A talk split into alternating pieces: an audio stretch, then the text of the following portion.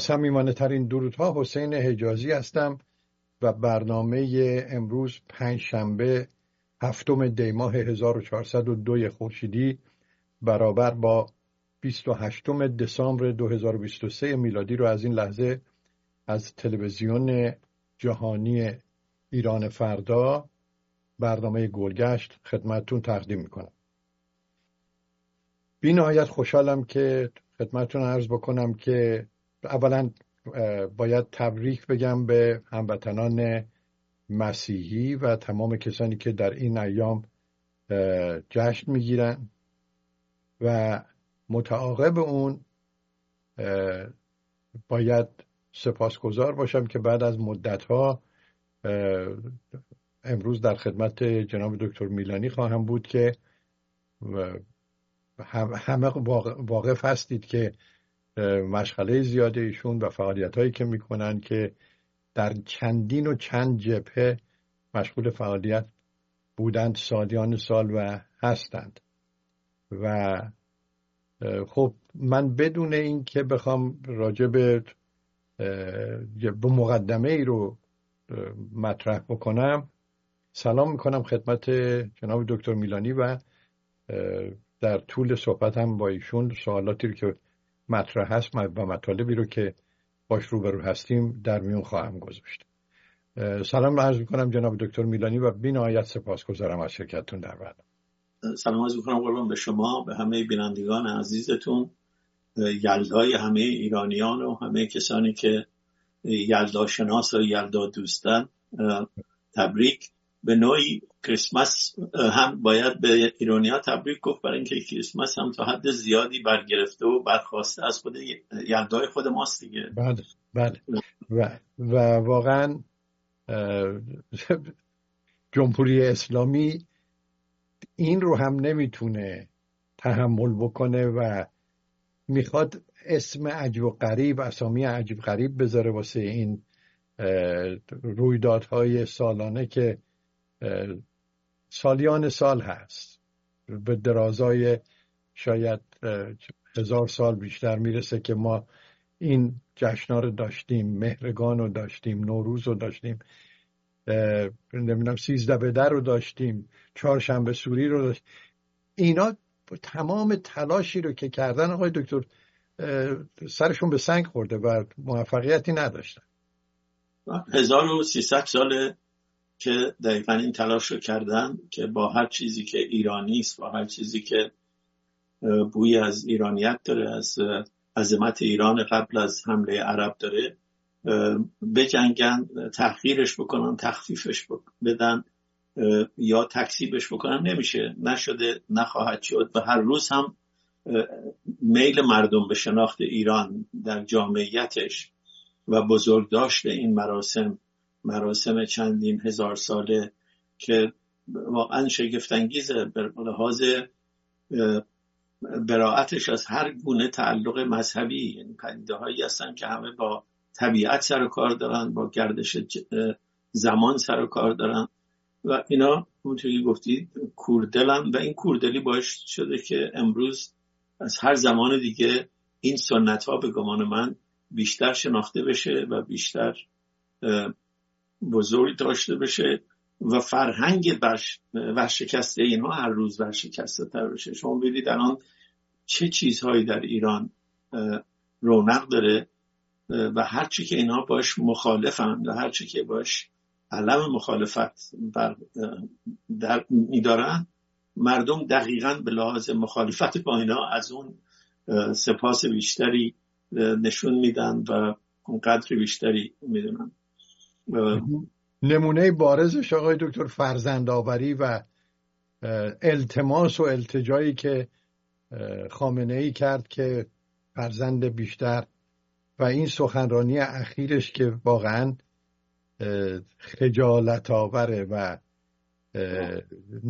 در نهایت نمی‌دونم بعضی وقتا آدم یه واجه رو نباید به کار ببره ولی مثل اینکه شرم و حیان نداره این آدم. وقتی که میاد و میگه که انتخابات اگه نشه اون وقت مملکت به طرف دیکتاتوری میره. و و بعدم به وضوح میگه که خانما نباید کار بکنن باید فرزند آوری بکنن توی آشپزخونه باشن خونه داری بکنن و همون شعری که همیشه سرودند و نتیجه نگرفتن. دکتر میلانی از این مسائل اگه بخوایم بگیم تمام وقت برنامه گرفته میشه و یک دردی است که سالهاست داریم تحمل بله.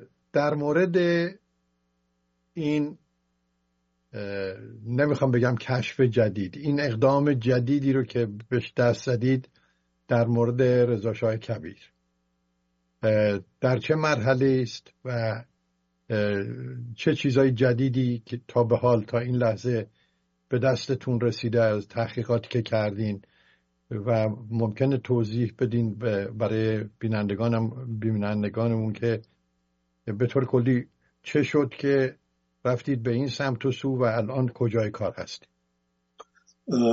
حالا هر روز آدم وقتی که به تجربه من فقط عرض می‌کنم وقتی که با نگاه بازی به سراغ اسناد بره قول شما کشف جدید. برای من به عنوان درک جدید است. در مورد رضا شاه پیدا می‌کنه و متوجه میشه که چقدر به رغم کتاب های فراوانی که در موردش نوشته شده چقدر کمتر سعی کردن برن و حرف تازه پیدا کنن.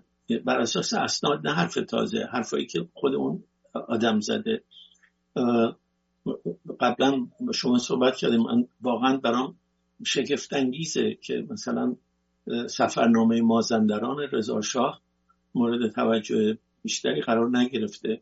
در دوره خود شاه بعد از سی و خورده ای سال چاپ شده.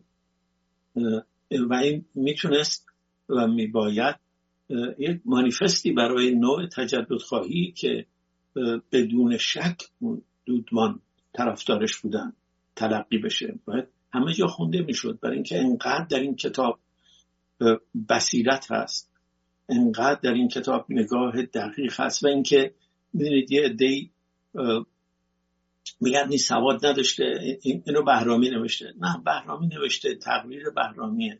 ولی فکر خود رضا شاهه و این رو شما در هزار یک مصداق دیگه پیدا می‌کنید که این چقدر بینش دقیقی داشته چقدر می‌دونسته برای ایران چه لازمه چقدر مهر به ایران داشته چقدر وجب به وجب این مملکت رو رفته میشناخته پیاده می‌رفته و در صدد ایجاد یک ایران متفاوتی بوده چقدر دقیق میشناخته که چرا چطور آخوند مخالف این راهه و دشمن این تجدده و هر کاری که می‌خواد بکنه هر کاری که می‌خواد بکنه می‌دونه که صد راه مهمش اینا هستن.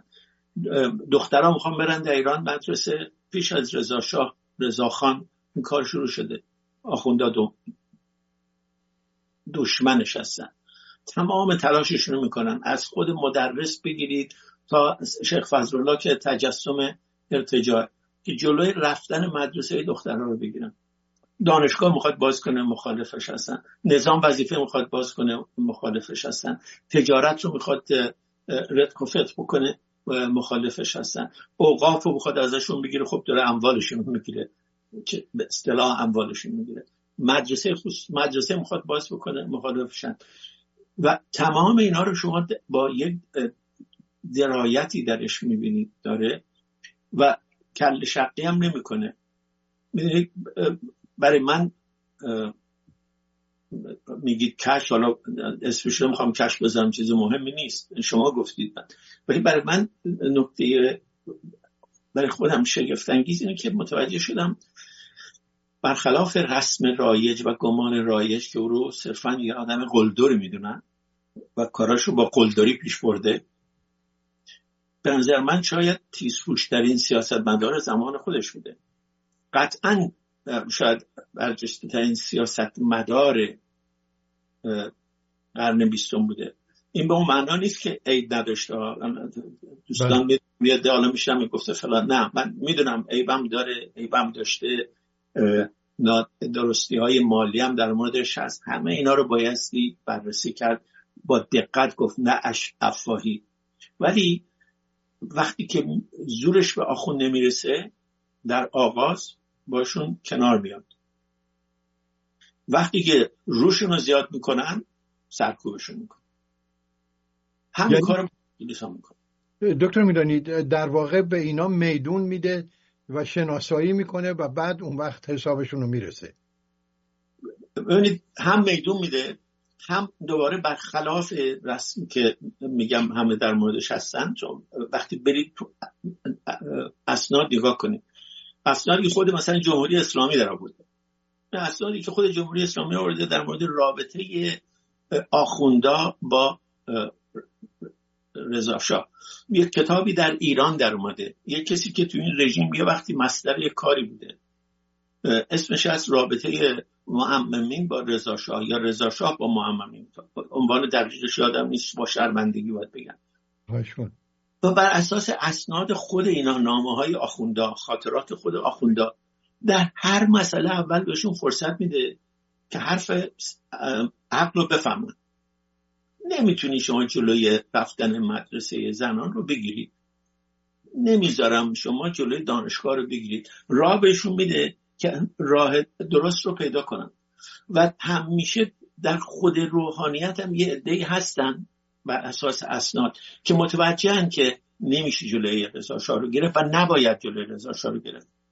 چرا باید با نظام وظیفه مخالفت بکنید دعوا اینا بودی که قوم از قوم سرباز نگیرید. آخوند و سرباز نگیرید. کوتاه در موردشون میان. وقتی که پا رو فراتر می‌ذارن تظاهرات را میندازن شیطنت می‌کنن اعتصاب می‌کنن اون وقت باشون برخورد می‌کنه. تا اونجایی هم که در اون برخورد ها افراد شده حتما بایستی اونا رو گفت. ولی مثلا کاملا نشون میده که مثلا در مورد برخورد با شما یه چیزایی رو آدم می‌بینه که کسی تا به حال بهش توجه نکرده. برخورد با شیخ خزعل. بله. هزار یه جور روایت هست ازش. که آره این اول انگلیس ها چیز کردن خود انگلیس ها می‌خواستن ولی ببینید این با چه تدبیری و تعملی و تدریجی پدر این نوکر انگلیس رو در آورد. یعنی کسی که افتخار می‌کرد به نوکری انگلیس. اول از طریق قانونی سراغش رفت. شما خاطرات کسروی رو بخونید. احمد کسروی. یکی از برجسته ترین روشنفکران قرن بیستمی ببینید او چگونه در مورد رضا شاه و برخوردش با خزعل صحبت می‌کنه. ایرادم می‌گیره نه از خود رضا شاه از بعضی از اطرافان رضا شاه. میگه بعضی از این اردشیری آمدن بعد از خزعل جیبشون رو پر کردن ایراد می‌گیره از تیمسار زاهدی ایراد می‌گیره. اونا رو هم میگه. ولی میگه که این به من وقتی که در عدلیه بودم منو صدا کردن گفتن که رضاخان تو رو انتخاب کرده که بری در خوزستان روی این خزعل رو از لحاظ قانونی کم کنی یعنی با استفاده از کسروی گام اول رو در جهت محدود کردن هیته قدرت خزعل برمیداره. آقای دکتر؟ میفرسته اونجا رئیس دادگستریش می‌کنه صحیح صحیح. و قبل از اینکه بره قبل از اینکه بره رضا خان هنوز رضا خانه. هنوز رضا خانه. میگه که بیا من دفتر ببین. میگه رفتم اونجا گفتم من شروطی دارم. گفت چیه شروطه؟ گفت شرطم اینه که حقوقم رو باید بالا ببریم. گفت باشه. گفت باید مدعی عموم خودم انتخاب کنم. گفت باشه. گفت باید خبرها رو بتونم به شما مستقیم بدم اگه اینا دارن تحریک می‌کنن. گفت باشه. مستقیم با خود من تماس بگیرید. یعنی خود رضاخانه و کسروی وقتی که در مورد رفتار رضاخان در این جنگ می نویسه به عنوان سردار بزرگ ایران و وقتی در مورد خزعل می نویسه نشون میده که گام به گام چجوری جلو میرن که روی این نوکر اجنبی رو که اونجا رو واقعا ملک تلخ خودش می‌دونست دیگه. و قبل از اینم که به این برسه میاد یه تاریخ درخشانی از سابقه این خانواده در اون منطقه ارائه میده. از دیویس سالی که اینا بر اون منطقه حکومت کردن و چه جنایت هایی به اسم اسلام و تشیع در اونجا روا داشتن. یکیشون که اصلا ادعای خدایی می‌کنه. یکی ادعای پیغمبری می‌کنه. دکتر میلانی مذهبی بوده چیز؟ یعنی از جبهه مذهب عمل می‌کرده؟ بله شیخ تمام اینا اصلا به اصطلاح مشعشعین بودن. و ادعای بگم جد بزرگی اینا که 300 سال 250 سال قبل اونجا حکومت می‌کرده و اصلا اونجا رو ملک خودشون می‌دونن ادعای پیامبری می‌کنه پسرش ادعای خدایی می‌کنه. علی اللهی بودن. بعد به تدریج قدرتشون کم میشه. تو دورای صفویه ناصر الدین شاه و بقیهشون روی اینا دوباره زیاد میشه. تمام کارمندای دولت ایران در اونجا به قول خود کسروی حقوق بگیران بودن. احمد شاه قاجار وقتی که از اروپا برمیگرده خوزستان از این رشوه می‌گیره. دو هزار پوند سند انگلیس ها میگن.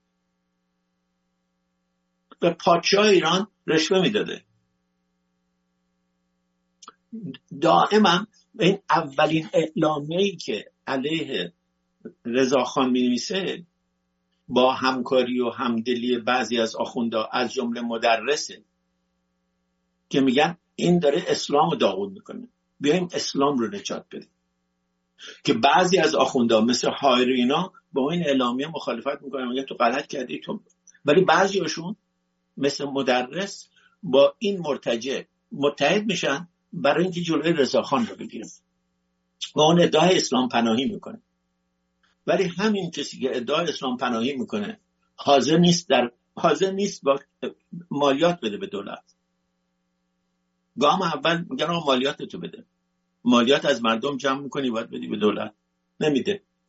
همون ظرف چند ماه به غلط کردن میاندازنش. با سیاست هم انگلیس رو خونسا می‌کنه به این سر من هم آخوندا رو و هم خود خزر. بسته میارش به کمک اردش تیمسار زاهدی به تهران. و خود همین کارها و این اقدامات بود که بعدا باعث شد که رضاشاه رو به اون صورت از ایران خارج بکنن و اون بلا رو سرش بیارن. اینطور نیست؟ حتما. ببینید اصلا شما میگم سفرنامه خوزستان خود رضاشاه رو بخونید یا واقعا میگم صد ها صفحه سنت هست که این چجوری با سفیر انگلیس با کاردار انگلیس با کنسول انگلیس در این دوران صحبت می‌کنیم که اینا میگن خزعل رو نمی‌تونید ببرید. خزعل مورد حمایت ماست. گماشته ماست. گماشته ماست. میگه ما گماشته شما رو نمی‌شناسیم. بعد از این که میارنش تهران خزعل رو میارن تهران دیگه. در واقع بازداشت بوده. می‌تونسته این برون بر بره. گاهی هم رضا با خودش میبرده این برون بر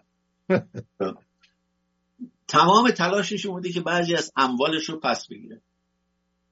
بعد میگن خب مالیاتاتو بده بعد به اموالتو پس می‌گیره مالیات ندادی. انگلیس ها رو چیز می‌کنه. واسطه می‌کنه. سفیر انگلیس میره پلی وزیر دارایی وزیر دارایی میگه که تقیزاده بهش میگه شما چرا انقدر به مسائل شیخ خزعل نگرانش هستین؟ این که شهروند ایران به شما چه هستم میرم پری فروغی. فروغی بهش میگه که دورانی که شما می‌تونستید تو این مسائل دخالت بکنید گذشته. اصلا شما چرا به این مالیات یک شهروند ایرانی به شما چه مربوطه؟ میگه خب شما می‌دونید که ما رابطه با این داشتیم از گذشته. میگه دوران اون رابطه گذشته. دقیقا همه اینا رو به یاد داشتن. و وقتی که دوران ضعفش بود واقعا تمام تلاششون کردن که در حد امکان تغییرش بکنن. و, و زدن ضربه رو نهایتا. زدن اونا روسا خیلی نقش داشتن به و من فکر کنم خود رضا شاه اشتباه کرد. یعنی حالا بعضیا میگن منصور که نخست وزیر بود بهش به اندازه کافی خطر رو نگفت. ولی من باور ندارم برای اینکه در همه این مسائل خود رضا شاه تصمیم گیرنده بوده. من فکر کنم ارزیابیش از میزان جدیت انگلیس و شوروی در التیماتومی که می‌دادن دقیق نبود. ولی من فکر کنم حتما اونا می آمدن می گرفتن ایران رو. برنامهشون در نظر من قطعا این بود.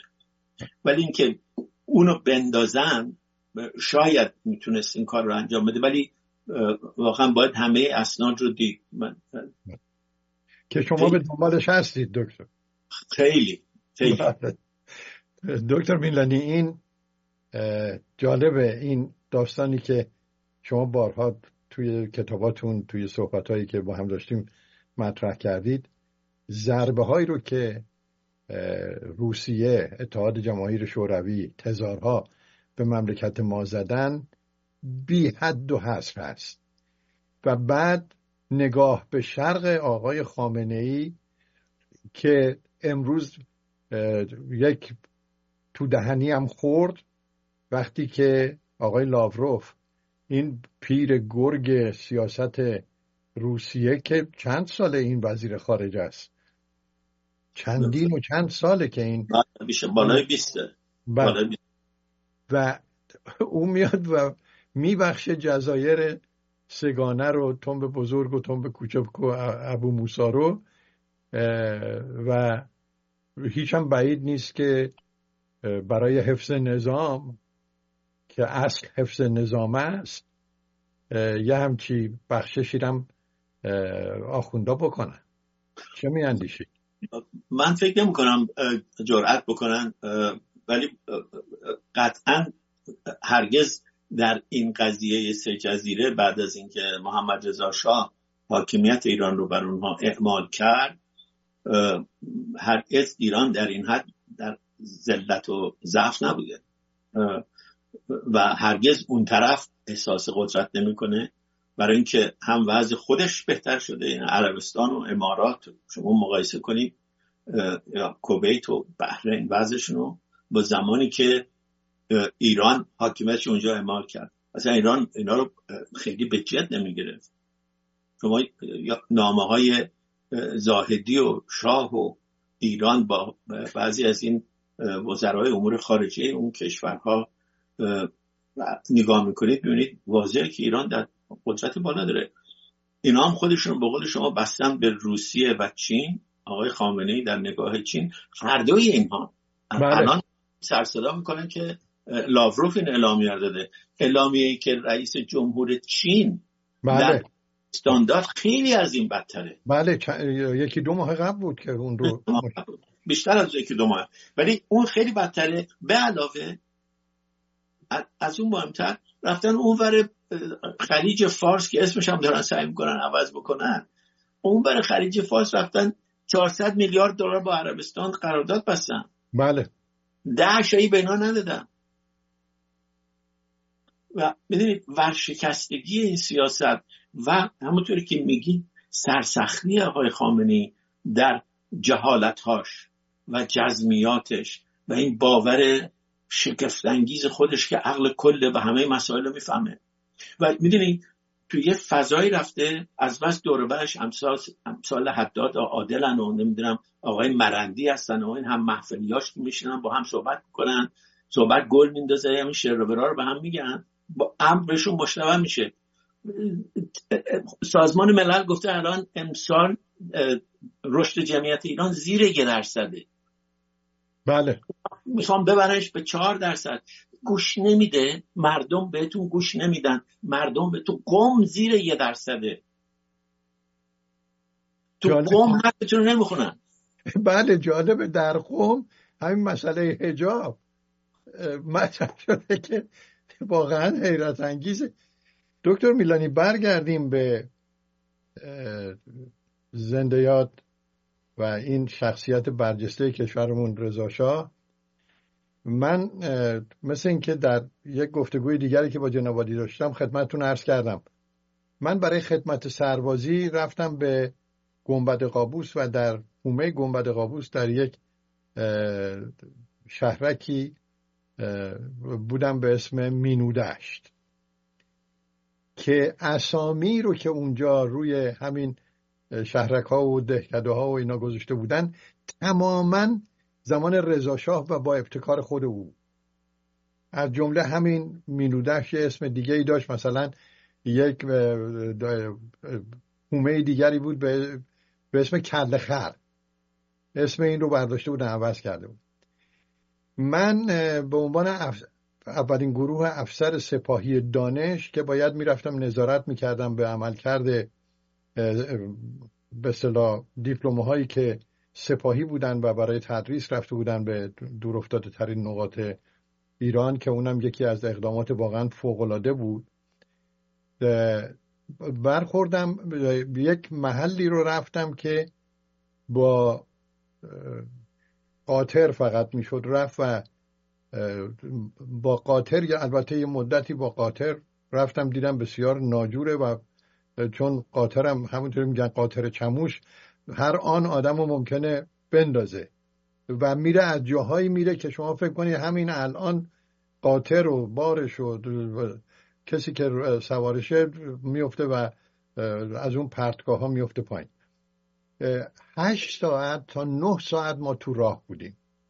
تا رسیدیم به یک جایی که جالب بود اسمش بود قلعه قافه.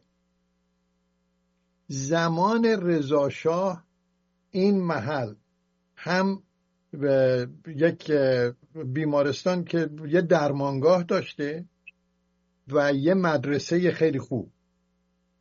اینا بعد از رضاشاه خراب شده بود و می‌خواستن دوباره بازسازی بکنن. پول زیادی هم داشتن.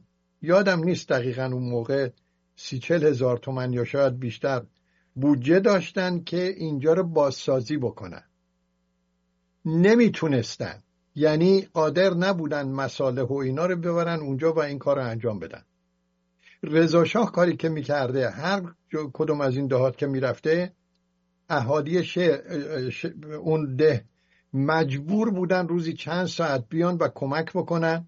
همونجا خشت می‌زدن میپختن و ساختمون باش میساختن.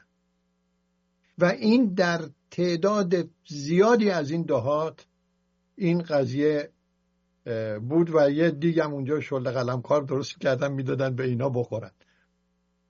و کارهایی که شده اون موقع بسیاریشون نمی‌تونستن با اونچه که امروز در اختیار هست با تکنولوژی امکانات و اینا انجام بدن. و حیرت انگیز بود کارهایی که آدم می‌دید در اون موقع انجام داده رضا و علاقه بی حد و حصری رو که داشت به مازندران چون خودش مازندرانی بود و این علاقه رو داشت که همونطور گفتید نقاط ضعفی هم بود که خب خیلی زمین ها و اینا رو گرفته بود و این مسائل هم بود. ولی خب این باید هر دوی این صفات خوب و بد و گذاشت تو کفه ترازو و دید که واقعا کاری که کرده این مرد کارستان بوده تو اون شرایط. اصلا میگم واقعا شما مثلا همون سفرنامه مازندرانش رو که بخونی که من یه مقاله در موردش نوشتم اسمش از رضا شاه و تجددش. بله. دوستان می‌تونن چک بله، بکنن. بله دیدم اون رو بله. اصلا شگفت انگیزه که چه نگاهی داشته که ما اگر این راهن رو اینجا بزنیم جاده رو اینجا بزنیم جاده رو بکشیم چجوری اینجا رو وصل می‌کنیم به تهران اینجا رو وصل می‌کنیم به خوزستان و بدون این اقتصاد ایران به راه نمیفته از این طریق می‌تونیم توریسم اینجا رو راه بندازیم. برنامه داره برای اینکه دریای خزر رو مرکز توریستی تبدیل بکنه. یعنی میگم ابعاد کارش و فقط هم مازندران نیست. ببین شما وقتی که گزارش های انگلیس ها رو که می‌خونی میگه که یه گزارش از سفیر وزیر امور خارجه میفرسته به سفیر. میگه که ما شنیدیم رضا دائم در سفره و این هر جا میره کارهای مهمی داره انجام میشه. این کنسولای شما باید برای هر کدوم از این سفرها گزارش بنویسن.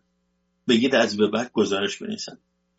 و ما جزئیات هر سفری که رضا شاه میره به جایی که کنسول بوده اون وقت هم کنسول زیاد بوده کنسول مشهد بوده کنسول نمی‌دونم رشت بوده کنسول بوشهر بوده اینا گزارشاشون هست. و ببینید که با چه حوصله می‌رفته و تقریبا همیشه هم سرزده می‌رفته. سعی می‌کرده سرزده بره. این سرزده رفتن. بله. راجبه این لطیفه هایی هم هست که سر می‌زده به سربازخونه و به جای آش پلو بوده. ببینید بس با یکی از این تو این خاطرات یکی از این چیزا میخوندم میگه که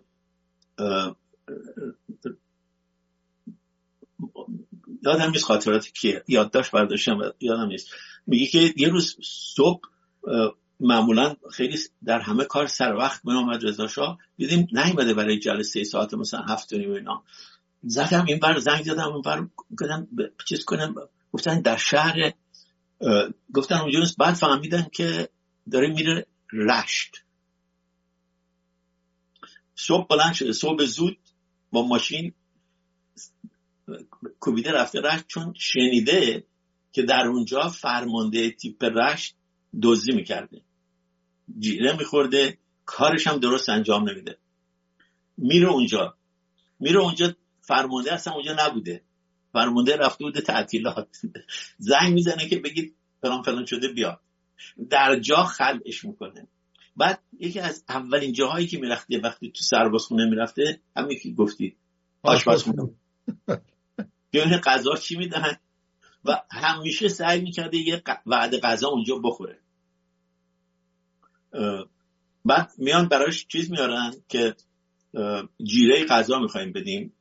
فلان قد برای افسرا فلان قد برای فرمانده ها فلان قد برای سربازا میگه ببینم مگه سرباز از فرمانده کمتر غذا می‌خوره که شما اینقدر می‌خوایم بهش تفاوت یه فردیت کمتر چیزش بکنید.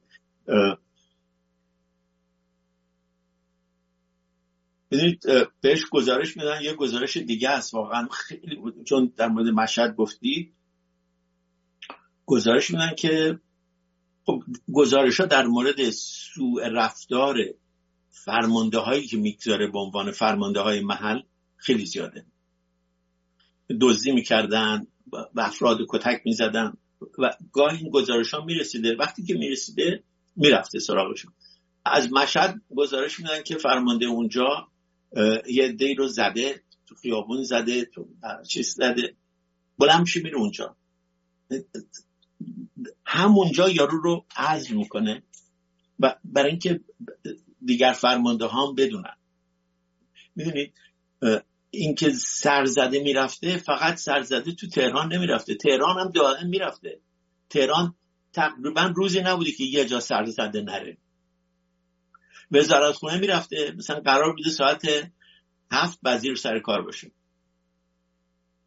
هفت و پنج دقیقه اگه نبوده اونجا قشقرق را می‌داد وزیر راهش همین دیروز می‌خونم خاطراتشو. میگه یه اتفاقی افتاده بود در جاده خط راهن. میگه به من خبر دادن بعد از مثلا یه رو تلفن زنگ زد. دیدم خود رضا شاه. گفت معمولا رضا شاه زنگ نمی‌زد. رئیس دفتر میگه گفت که تو تو دفتر چیکار می‌کنی؟ مگه نمی‌دونی اینجا تصادف شده؟ تو وزیری چرا نرفتی اونجا؟ دکتر میلانی دایی من حتما شما تو بررسی که داشتید اسم دکتر سرهنگ نادری رو شنیدین. همین روشنگ نادری. دایی من میگفتش که اولا تو توی چشم این آدم نمی‌تونستی نگاه بکنی. قد بلند و آدم رشیدی بود و چندین و چند بار خب این به خاطر نظامی بودنش دیده بود رضا شاه. می‌گفت یک بار که آمده بود تو یکی از این باشگاه افسران و قرار بود اونجا یه استخر بسازن. گفته چرا این استخر رو نمی‌سازید؟ من دفعه دیگه که بیام اینجا باید استخر ساخته شده باشه. میگه اینا با عجله آمدن و یه استخری رو درست کردن و نمیدونستنم چه روز رضاشاه میاد که یه دفعه خبر دادن داره میاد. وقتی که آمد این استخر با اون استانداردهایی که معمول هست جور نبود و باریک بود. یعنی یه مستطیل دراز بود. میگو این چیه درست کردید؟ من دفعه دیگه که میام اگر این طبق استاندارده نباشه همه تونه از کنار کار برکنار می‌کنم. می‌گفت از اون لحظه از تیمسار گرفته تا سرجوه تا با اون موقع با اون امکانات بیل و کلنگ و چکش و اینا افتادن به جون این استخ که اندازه هاشو درست بکنن که دفعه بعد میاد نتونه ایراد بگیره. و می‌گفت می‌گفت اینا روز و شب نداشتن. از ترسشون که این بیاد و کاری رو که دستور داده بود انجام نگرفته باشه. همین که میگید در مورد نگاه کردن به چشاش تو این کتاب آقای نهاوندی آقای نهاوندی کتاب نوشتن دکتر نهاوندی هوشنگ نهاوندی در مورد بله. میگن که رضا قرار میاد برای بازدید یک کارخونه ای که پدر آقای دکتر نهاوندی اتفاقا رئیسش بودن. بله. آمده بوده بازدید. و یه مهندس هم انگلیسی اونجا بوده. هر دو اینا با لباس خیلی رسمی فراک وایستاده بودن. ماشین رضا شاه میاد میگه تا پیاده میشه اون انگلیسی از ترس رضا شاه در میره. میگه بعد میگه بعدا من به شاه گفتم که این داستان گفت آره پدرم من بهم یکی دو بار گفته بود که خیلی اون روز من کیف کردم که یه انگلیسی از ترس. جذبه ای داشته واقعا اون کاریزما و اون چیزش واقعا عصبانی هم بوده یعنی واقعا این هم هست که عصبانی می‌شده مثلا گاهی کارایی می‌کرده که خب واقعا بله بله. مثلا صحبتی بود یه نونوار رو به خاطر گرون فروشی سرش کرده بوده تو تنور یا از این صحبت ولی من چیزی که خودش میگه میگه که داشتم تو خیابون می‌رفتم دیدم که یه کسی میگه من باید به مردم لباس پوشیدنم یاد بدم. میگه که داشتم با ماشین می‌رفتم دیدم یه کسی تو خونش تو دم در خونش با زیر شلواری نشسته داره سیگار می‌کشه. مردم هم دارن از اینجا رد میشن. میگه گفتم ماشین نگه دار رفتم رو کتک زدم. تو چرا تو خیابون نشستی؟ خب واضحه که حق نداره این کارو بکنه دیگه. دکتر میلانی بپردازیم به مسائل دیگه. نمی‌دونم اگر که مایل نیستید جواب بدید به این سوالم مشکلی نخواهد بود. این جنجالی که بر سر جریان شاملو پیش آمد و جنجالی بود که هیاهوی زیادی روش شد. این چیه؟ داستانش چی بود آقای دکتر؟ من خبر ندارم. یا چیه؟ یعنی اون داستانی که به خاطر پنرانی که ما از آقای دکتر گرامی گذاشتیم؟ بله بله بله. خب من فکر کنم اینایی که من اصلا دنبال نکردم و چون مطرح کردید جواب میدم. من اینا رو این حرفا رو مستحق جواب نمی‌دونم. برای اینکه کار دانشگاه ما حزب سیاسی که نیستیم. ما سینه زنای آقای شاملو که نیستیم. ما کار دانشگاهی می‌کنیم و یه استاد برجسته نشسته یه کار بسیار دقیقی در مورد زندگی زندگی شاملو کرده. بله. کتاب من خوندم. کتاب دادم به همکار عزیزم آقای بیزایی خونده. هر دو فکر کردیم که آره این خوب کتاب بسیار خوبیه و باید در موردش جلسه بذاریم. اون بیاد با اون اومده. اول جلسه هم گفته که من در مورد شعر شاملو قضاوت نمی‌کنم. من اینا رو بر اساس اسناد خود زندگی شاملو چیز می‌کنم. حالا یه دو اومدن نمی‌دونم هم کی هستن. واقعا تعارف می‌کنم برای اینکه فکر نکنید خوندم و چیز نمی‌کنم. شنیدم از شما شنیدم از یه نفر دیگه هم شنیدم که آره شروع کردن که آره این ضد شاملوه که من مثلا ضد شاملو هم اینو آوردم. نه ما دانشگاهیم. ما دانشگاهیم و هر کسی که حرف درست حسابی داره حرف درست حسابی نه روزخونی در یا دفاع از شاملو یا هر کس دیگری یا در تکذیبش اینم یه آدم دقیقیه. استاد دانشگاه دانشگاه در استاد دانشگاه در تهران بوده. نمی‌دونم پنجاه تا مقاله در ایرانیکای یا شاتر نوشته. آدم حرف بی اساس بزنه که نیست. فقط هم در مورد این حرف زده. اگر جوابشو دارید بدید. اگر جواب میگن میگن این اصلا رشتهش این نیست و سوابقش هم خیلی درخشان در زمینه های دیگری. و خواهر احمد شاملو سودابه شاملو اینجا هست. و میگه اکثر قریب به اتفاق اون چیزایی که ایشون میگه درست نیست و غلطه.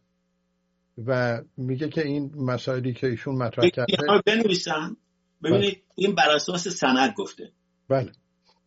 بنویسن ما از ایشون دعوت می‌کنیم بیان صحبت بکنم ولی صحبت بنویسن که ما بدونیم بر اساس سنده. بله بله. هر کسی هر کسی حرف حسابی داره در مورد این کتاب. حرف حسابا؟ بله. نه که چون مثلا زندان رفتید حالا حق دارید در مورد این کتاب اظهار نظر بکنید. نه. یا کسی که چیز بر اساس سند این بر اساس سند صحبت کرده. این گفته این مثلا تولدش این نیست و این در کریکولوم ویتاش این رو به دروغ گفته. اگر سند داری که اون کار کرده اینا رو بنویسید قطعا ما براتون فرصت ایجاد می‌کنیم. یه جواب بدید یکی از کسانی که در این زمینه خیلی به صلاح صحبت کرده مهدی اصلانی هست که مهدی اصلانی خب سابقش معلومه کتاب های متعددی نوشته و به صلاح از شانس آورده از چنگ این رژیم نجات پیدا کرده آمده و بله بله. اون مثلا در این مورد خیلی براشفته شده و میگه که این صحبت هایی که ایشون و میگه این مدارکی که ایشون ارائه داده زیاد دقیق نیست. بگذاریم این خواستم همین رو با شما در میون بگذارم چون عده از من خواسته بودن که اینو با شما در میون بگذارم و سپاسگزارم که لطف کردید روشن کردید قضیه ببینید واقعا کار دانشگاه رو بعضی از این دوستان متوجه نیستن چیه. کار دانشگاه ایجاد همین بحثاست حالا ها. اگر بیان ببینید هیاهو جواب نمیده. ما کسی رو با هیاهو دعوت نمی کنیم ولی کتابی ورداشته نوشته آقای و خودش هم اولش گفته که من تخصصم یه چیز دیگه است. در این مورد دارم این کار رو می‌کنم. بله. و ما همینجوری چیز نکردیم. کتاب رو دادیم حداقل یکی از همکارام خوندن با هم تصمیم گرفتیم که البته خودم هم اگر آقای مسئولیت رو نمی‌خوام به دوش کسی دیگر بذارم تصمیم من گرفتم. و قطعا فکر می‌کنم که باید یه چنین موضوعی در دانشگاه مطرح بشه. و اگر کسانی مقاله علمی بنویسن. نه اینکه هیاهو بکنن نه اینکه فکر کنن چون مثلا زندان بودن حق دارن در این مورد اظهار نظر بکنن. مقاله بنویسن. مقاله باشه که در سطح دانشگاهی مثل استنفورد باشه. ما با کمال میل دعوتشون می‌کنیم بیام جواب بدن و از این بحثاست که قنای فرهنگی ایجاد میشه. بله. بله. همینطور. دکتر میلانی بپردازیم به وضعیت اسفبار سیاست در امریکا. و هر دم از این باغ بری می‌رسد تازه تر از تازه تری می‌رسد.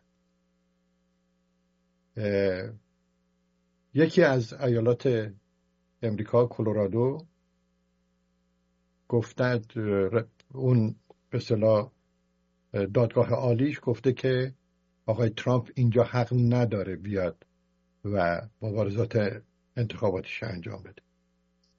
که البته در یه مورد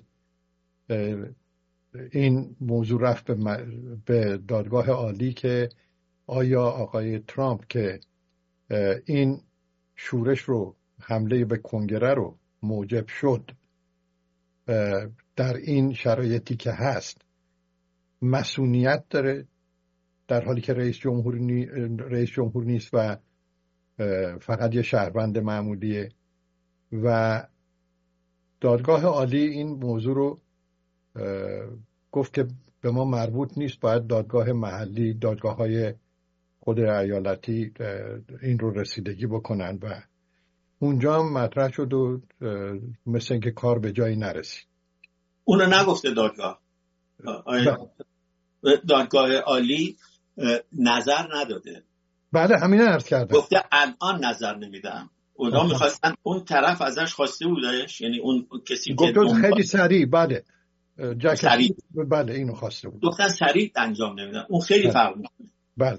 بعد حالا یک موضوع دیگه ای. الان مدارک و شواهدی که وجود داره در کارهای عجیب و غریبی که ترامپ کرده در طی چهار سال ریاست جمهوریش و حرفایی که می‌زنه که واقعا حیرت انگیزه. یعنی از بیشتر شبیه حرفای استالین و نمی‌دونم این گونه لنین و استالین و این آدمای چپ و به صلاح کمونیستا هست. بعد چند روز پیش مکالمه ضبط شده تلفنی ایشون با کسانی که از جمله یه شخصی به اسم کنت چزبرو.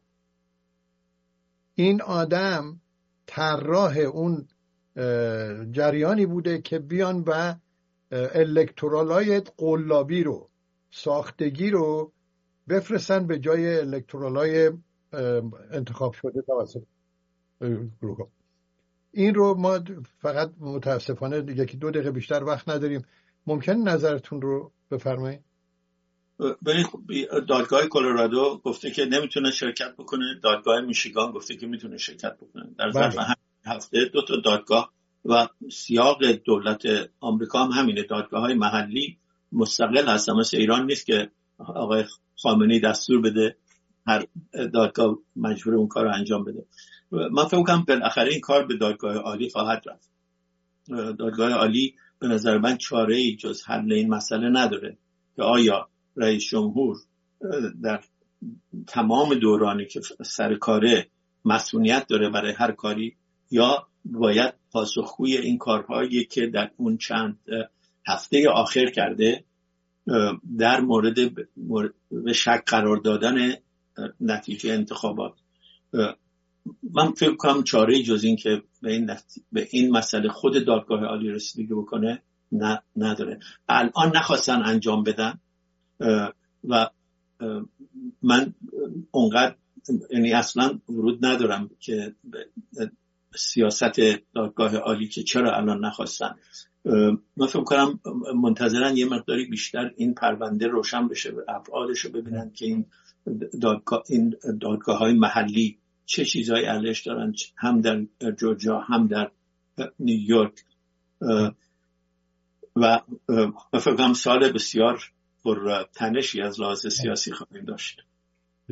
دکتر میلانی بی نهایت از شرکتتون در برنامه سپاسگزارم. امیدوارم در آینده خیلی نزدیک بتونم مجددا در خدمتتون باشم برای تحت کردن لیست طولانی که دارم که باتون در میون بگذارم. منتظر دیدارتون هستیم در شهر فرشتگان. قربون شما. خیلی متشکرم. بینندگان گرامی ممنونم از اینکه این برنامه رو برای دیدن انتخاب کردید. اگر نظری دارید من ایمیلم هست حسین دات اجازی at gmail.com خوشحال میشم نظرتون رو بشنوم. از کارگردان فنی برنامه رضا جان رضا کیهان بینایت سپاس گذارم و توصیه می‌کنم که حتما این رسانه های ایرانی رو حمایت بکنید رسانه های موجه رو. آخرین شماره رهاوردم آمده که توصیه می‌کنم ببینید مقالات بسیار خوبی درش هست. روز و روزگار به شما خوش.